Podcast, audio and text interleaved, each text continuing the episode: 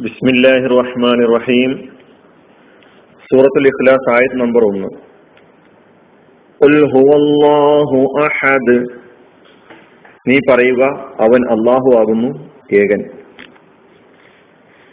കഴിഞ്ഞ ക്ലാസ്സിൽ ഈ ആയത്തിന്റെ ഒന്നാമത്തെ ഭാഗം നമ്മൾ പഠിക്കുകയുണ്ടായി. മക്കയിലെ എതിരാളികൾ ഉന്നയിച്ച ചോദ്യങ്ങൾക്ക് ആദ്യം കൊടുത്ത മറുപടി അവൻ അള്ളാഹു ആകുന്നു എന്നതായിരുന്നു.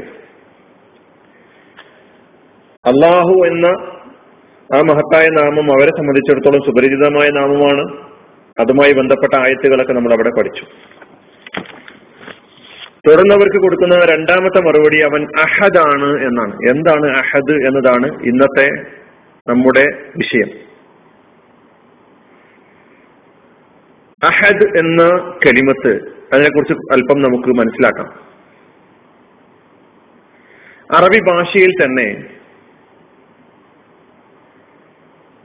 ഈ അഹദ് എന്ന പ്രയോഗം സാധാരണഗതിയിൽ പ്രയോഗിക്കാറുള്ളത്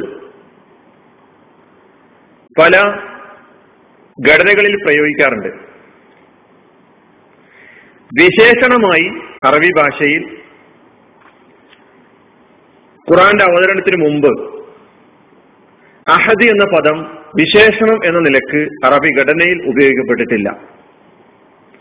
വിശേഷണം എന്ന നിലക്കല്ലാതെ പല ഘടനകളിലും അഹദി എന്ന പദം ഉപയോഗിച്ചിട്ടുണ്ട്.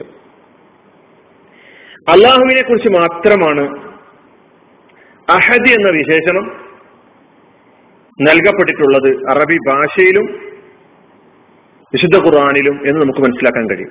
ഇതൊരു അസാധാരണമായ പ്രയോഗമാണ്. സാധാരണ പ്രയോഗമല്ല. അഹദ് എന്നത് അള്ളാഹുവിന് വിശേഷണമായി പറയുമ്പോൾ അസാധാരണമായ പ്രയോഗമാണെന്ന് പറയാൻ കാരണം ഭാഷയിൽ അറബി ഭാഷയിൽ അഹദ് എന്ന പ്രയോഗം ഖുറാന്റെ അവതരണത്തിന് മുമ്പ് വിശുദ്ധ ഖുറാൻ അവതരിക്കുന്നതിന് മുമ്പ് ഈ പദ ഈ അഹദ് എന്ന പ്രയോഗം വിശേഷണമായി ഉപയോഗിച്ചിട്ടില്ല. അത് അത് തന്നെ ഇതിന്റെ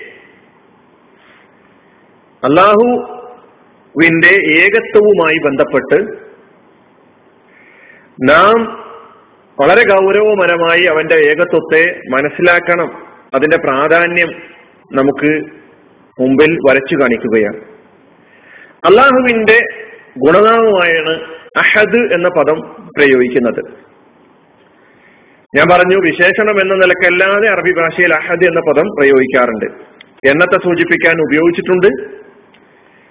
അതുപോലെ തന്നെ എണ്ണത്തെ സൂചിപ്പിക്കുവാൻ വേണ്ടി അധികവും ഒന്ന് എന്ന നിലയ്ക്ക് ഉപയോഗിക്കാറുള്ളത് വാഹിദ് എന്ന കലിമത്തിനെയാണ് ഒന്ന് എന്ന നിലയ്ക്ക് അറബി ഭാഷയിൽ ധാരാളമായി ഉപയോഗിക്കാറുള്ളത്. വാഹിദ് ഇസ്നാനി തലാസ അങ്ങനെ തുടങ്ങി എണ്ണ എണ്ണത്തിൽ പറയുമ്പോൾ വാഹിദ് എന്ന പ്രയോഗമാണ് ഒന്നിന് സാധാരണഗതിയിൽ പ്രയോഗിക്കാറുള്ളത്. പതിനൊന്നിനെ സംബന്ധിച്ചിടത്തോളം അഹദ അഷറ അഹദ് എന്ന പ്രയോഗം അവിടെ ഉപയോഗിച്ചിട്ട് കാണാൻ പറ്റും. ഞാനിവിടെ പറയുന്നത് ഇതിന്റെ അസാധാരണമായ ഒരു പ്രയോഗം വിശേഷണമായി പ്രയോഗിക്കുന്നിടത്ത് മാത്രമാണ്. അപ്പോൾ എന്താണ് അള്ളാഹു ഏകനാണ് എന്ന് പറയുമ്പോൾ അർത്ഥമാക്കുന്നത്? അള്ളാഹുവാണ് ഏക റബ്ബ്. അവൻ മാത്രമാണ് ഏക ഹാലിത്ത് അവൻ മാത്രമാണ് ഏക ആരാധ്യൻ ഇലാഹ്. അവൻ മാത്രമാണ് എന്നെന്നും ഉണ്ടായിരിക്കുന്നത്. എന്നെന്നും ഉണ്ടായിരുന്നവനും ഉണ്ടായിരിക്കുന്നവരും ആയ ഏകദൈവം. അവന് വംശമോ കുടുംബമോ അതുപോലെ വർഗമോ ഇല്ല. സകലവിധ ബഹുത്വങ്ങളിൽ നിന്നും മുക്തനാണ് അവൻ അവൻ ഒരു പങ്കുകാരനുമില്ല. ഇതാകുന്നു അള്ളാഹു അഹദ് എന്ന് പറയുമ്പോൾ അർത്ഥമാക്കുന്നത്. ഇതിന്റെ ഭാഷാപരമായ പ്രയോഗവും അതുപോലെ തന്നെ ഇതുകൊണ്ട് അർത്ഥമാക്കുന്നതും നമ്മൾ മനസ്സിലാക്കിയതിന് ശേഷം അള്ളാഹു ഏകനാകുന്നു കുൽ ഹുവല്ലാഹു അഹദ് അവൻ ഏകനാകുന്നു എന്നത് നമ്മുടെ ജീവിതവുമായി എങ്ങനെ ബന്ധപ്പെട്ട് കിടക്കുന്നു എന്നതാണ് നമ്മുടെ മുഖ്യമായ വിഷയം. ഒന്നിലധികം ദൈവങ്ങളെ അംഗീകരിച്ചാൽ എന്താ അവിടെ പ്രശ്നം? സ്വാഭാവികമായി ചോദിക്കാം ക്രൈസ്തവ വിശ്വാസികൾ ത്രിയേകത്വമാണ് അവതരിപ്പിക്കുന്നത്. ഹൈന്ദവ വിശ്വാസികളാണെങ്കിൽ ഒരുപാട് ദൈവങ്ങളെ അവരവതരിപ്പിക്കുന്നു. അവരുടെ സങ്കല്പം അനുസരിച്ച് സൃഷ്ടാവ് സൃഷ്ടി എന്ന രണ്ട് ഒന്ന് അത് രണ്ടും രണ്ടല്ല ഒന്നാണ്. ഓരോന്നിലും ലോകത്തുള്ള എല്ലാ വസ്തു വസ്തുക്കളിലും ദൈവം കുടിയിരിക്കുന്നു.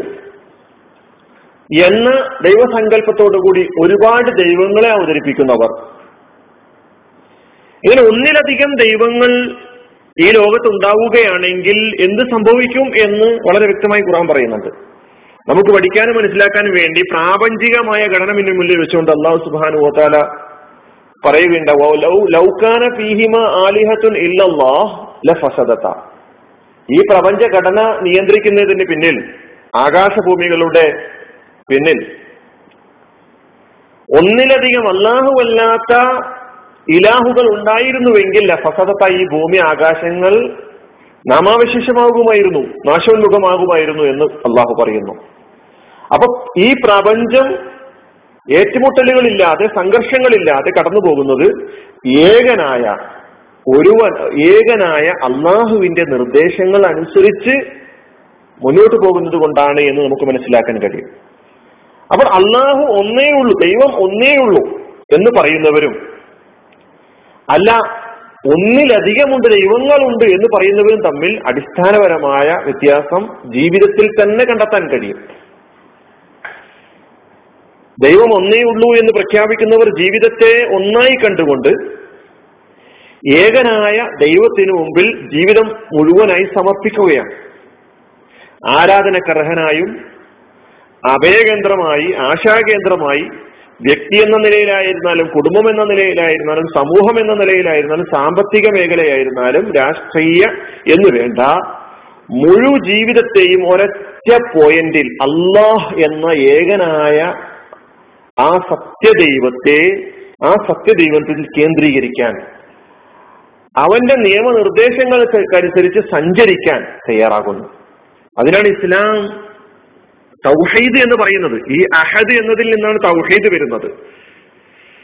അള്ളാഹു അഹദാണ് എന്ന് പറയുമ്പോൾ എന്റെ ആരാധ്യനും എന്റെ അഭയകേന്ദ്രവും എന്റെ ആശാകേന്ദ്രവും ഞാൻ വ്യക്തി എന്ന നിലക്കും ഞാനൊരു കുടുംബ കുടുംബത്തിൽ അംഗം എന്ന നിലക്കും സാമൂഹിക ജീവി എന്ന നിലക്കും സാമ്പത്തിക ജീവി എന്ന നിലക്കും രാഷ്ട്രീയ ജീവി എന്ന നിലക്കും എന്റെ ജീവിതത്തിന്റെ എല്ലാ മേഖലകളെയും ഞാൻ ബന്ധിപ്പിച്ചിരിക്കുന്നത് ഈ ഏകനായ പടച്ചതമ്പുരാനിലാണ്.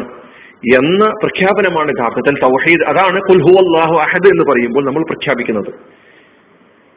എന്നാൽ പല ദൈവങ്ങൾക്ക് പിന്നാലെ പോകുന്നവരെ സംബന്ധിച്ചിടത്തോളം അവരെ അവരവരുടെ ജീവിതത്തെ എന്താക്കുന്നു?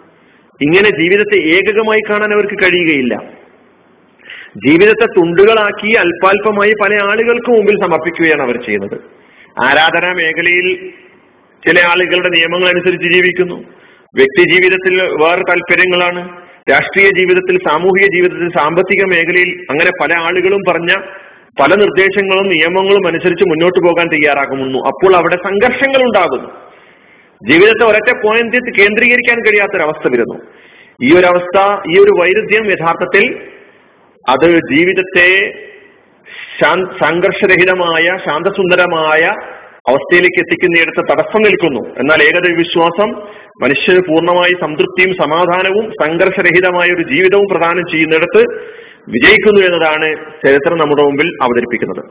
ഇന്ന് മുസ്ലിം സമുദായത്തെ സംബന്ധിച്ചിടത്തോളം അവർ അള്ളാഹുവിനെ അള്ളാഹുവിനെ തങ്ങളുടെ എല്ലാം എല്ലാമായി അംഗീകരിക്കുന്നു ഉണ്ടെങ്കിലും അതോടൊപ്പം തന്നെ അള്ളാഹുവിന്റെ അധികാരാവകാശങ്ങൾ പല ആളുകൾക്കും വകവെച്ചു കൊടുക്കുന്നു പ്രായോഗിക ജീവിതത്തിൽ.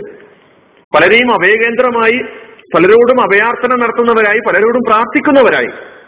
മഹാന്മാരോട് പ്രവാചകന്മാരോട് മരണപ്പെട്ടു പോയ ആളുകളോട് വിളിച്ചു പ്രാർത്ഥിക്കുന്ന സഹായാർത്ഥനകൾ നടത്തുന്ന മുസ്ലിം സമുദായത്തിലെ അംഗങ്ങളെ നമുക്ക് കാണാൻ കഴിയുന്നു. കൈകെട്ടി അള്ളാഹുവിന്റെ മുമ്പിൽ സൂറത്തുൽ ഫാത്തിഹയിലൂടെ പ്രതിജ്ഞ എടുക്കുകയായിരുന്നു വയ്യാക്കൻ സ്ഥായി നിന്നോട് മാത്രം ഞങ്ങൾ സഹായം തേടും നിന്നോട് മാത്രമാണെന്ന് പറഞ്ഞതിന് ശേഷം അള്ളാഹുവിന്റെ മുമ്പിൽ ഈ പ്രതിജ്ഞ പ്രഖ്യാപിച്ചതിന് ശേഷം പ്രായോഗിക ജീവിതത്തിൽ അവർ കഴിഞ്ഞുപോയ മഹാന്മാരായ ആളുകളുടെ മുന്നിൽ കൈനീട്ടുന്ന ഒരു ദുരവസ്ഥ നമുക്ക് കാണാൻ കഴിയുന്നുണ്ട്. ആ ഒരു ദുരവസ്ഥ നമുക്ക് വന്നുപോകാൻ പാടില്ല എന്നതാണ് സൂറത്തുൽ ഇഖ്ലാസിലൂടെ പ്രഖ്യാപിക്കുന്നത്. അതുകൊണ്ട് നമ്മളോട് പറയാൻ പറയുന്നു കുൽ പറയുക ഈ നിലക്കുള്ള എല്ലാ പങ്കുകാരനിൽ നിന്നും മുക്തനാണ് ഏകനാണ് അള്ളാഹു ആ അള്ളാഹുവിനെ അംഗീകരിക്കാൻ തയ്യാറാവുക. നാം ജീവിതത്തെ പരിശോധിക്കുക. നമ്മുടെ ജീവിതത്തിൽ അള്ളാഹു അല്ലാത്ത ആളുകൾക്ക് വല്ല സ്വാധീനവും ചെലുത്താൻ കഴിയുന്നുണ്ടെങ്കിൽ നമ്മൾ മനസ്സിലാക്കിക്കൊള്ളുക. അഹദിന്റെ താല്പര്യം മനസ്സിലാക്കുന്നിടത്ത് നമുക്ക് തെറ്റ് സംഭവിച്ചിരിക്കുന്നു എന്ന് അള്ളാഹു സുബാനുവതാല അള്ളാഹുവിനെ മനസ്സിലാക്കേണ്ട വിധം ഏകനാണ് എന്ന അവന്റെ വിശേഷണത്തെ പ്രായോഗിക ജീവിതത്തിൽ ഉൾക്കൊള്ളാൻ നാം ഏവരെയും നമുക്ക് ഏവർക്കും അള്ളാഹു തൗഫിക്ക് നൽകി അനുഗ്രഹിക്കുമാറാകട്ടെ. വാഹൃദാൻ അലഹമുല്ലാ റബുല്ലാലമി അസ്ലാം വലൈക്കും